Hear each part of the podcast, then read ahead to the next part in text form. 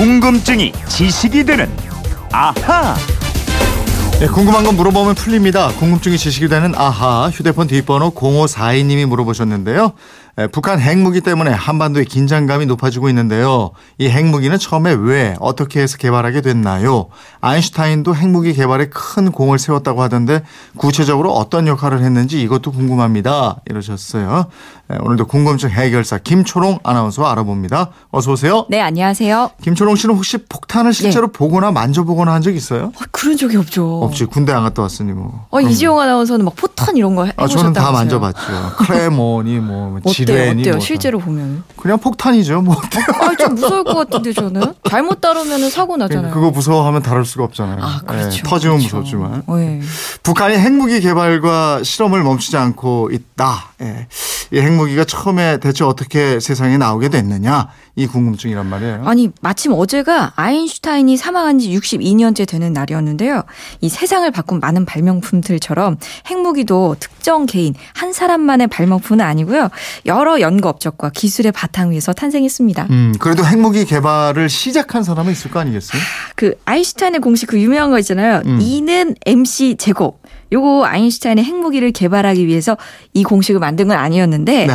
핵무기가 결과적으로는 이 공식에서 탄생하게 됐습니다. 참 간단한데 그죠? 예. E는 MC 제곱 이건데 예. 예? 이게 그 아인슈타인의 그 유명한 상대성 이론 공식인 거 아니에요? 맞습니다. 근데 그 공식에서 핵무기가 나왔다? 예. 이게 무슨 얘기인지 자세히 좀 풀어주세요. 아니 저도 어려우니까 자세히 말고 간단히 말씀드릴게요. 이 공식에서 E는 핵이 분열할 때 나오는 에너지고요. M은 분열된 질량, C는 진공 속 빛의 속도를 가리킵니다.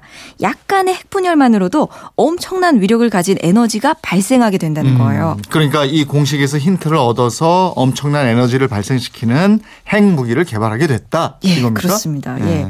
이 생각을 처음 한 사람이 헝가리 출신의 물리학자 레오 실라드르라는 사람입니다. 음. 이 아인슈타인의 제자였어요. 스승의 공식을 보고 연쇄 핵 분열 반응을 이용하면 이 많은 에너지를 얻는 일이 가능할 수 있겠다 이런 생각을 합니다. 네. 그래서 이거를 특허를 출원하기까지 했는데 음, 음. 근데 다른 선후배 물리학자들은 이 실라드르의 이런 아이디어에 아무도 관심을 갖지 않았어요. 아, 그러면 이게 처음부터 핵무기를 개발하려고 했던 건 아니었네 요. 예, 그렇습니다. 그냥 단지 연쇄 반응을 일으킬 수 있는 물질만 찾으면 이게 엄청난 에너지를 얻을 수 있다. 이런 생각만 했어요. 음. 그러던 중에 실라드르가 아인슈타인의 추천으로 장학금을 받고 미국으로 건너갑니다. 네. 이 사람이 미국에 가서도 핵 분열을 일으킬 수 있는 원소를 찾는 연구를 계속했어요. 아, 그 연쇄 핵 반응을 일으키는 원소가 바로 우라늄이잖아요. 예. 지금은 다 알지만 그때는 몰랐군요. 아, 그렇죠. 근데 이 우라늄 핵 원자핵이 분열한다는 사실을 처음 발견한 사람은 실라드르가 아니었어요. 네. 오토한이란 사람 비롯해서 독일의 과학자들이었고요.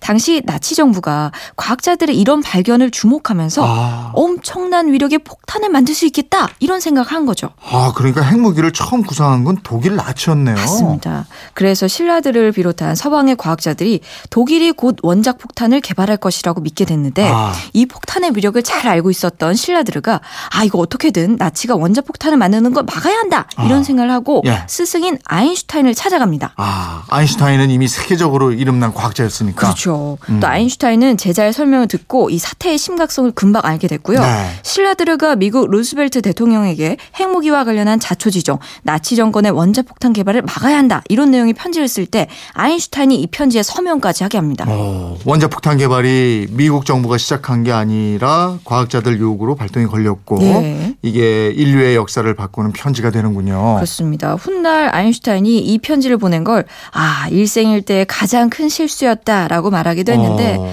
아무튼 뭐 이 편지를 받은 덕분에 루스벨트가 곧바로 원자폭탄에 대한 연구를 극비리에 시작하도록 네. 지시합니다. 이 연구는 당시에 트루먼 부통령도 모르게 했고 이게 바로 맨하튼 프로젝트였어요. 그렇게 해서 이제 미국이 먼저 핵 원자폭탄을 개발하게 되는 거예요. 네 네. 이 프로젝트에 신라들은 참여하지 않았고 오펜하이머 교수가 책임자가 됐는데요.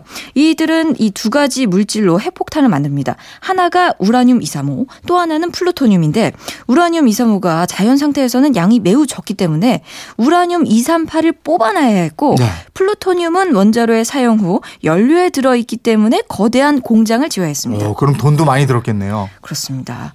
막대한 비용이 들었는데 결국 1945년 7월 16일 뉴멕시코주에서 최초의 원폭 실험이 실시됩니다. 네. 그리고 한 달도 채 안 지나서 일본 폭격에 나섰는데 우라늄 235로 만든 핵폭탄이 전체적으로 길쭉한 포신형이라서 리틀보이라고 불렸어요. 네.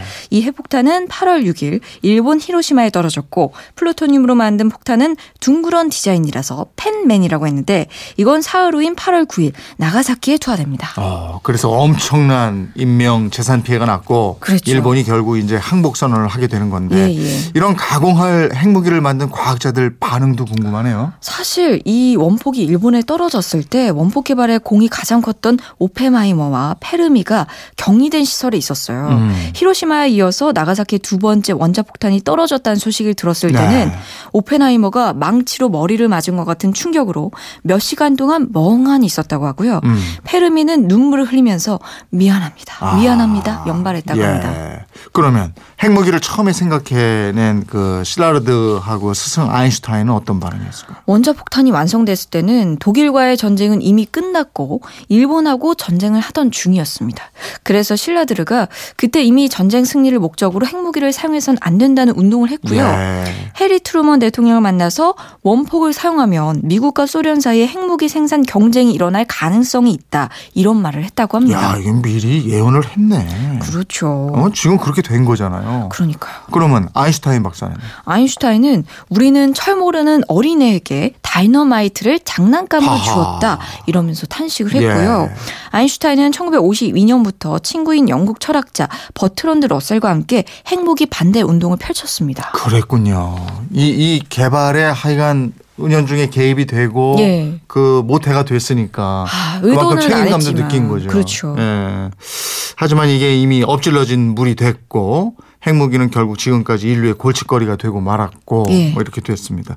0542님 궁금증 좀 풀리셨습니까? 선물 보내드리겠고요. 지금까지 궁금증이 지식이 되는 아하 김초롱 아나운서였습니다 고맙습니다. 고맙습니다.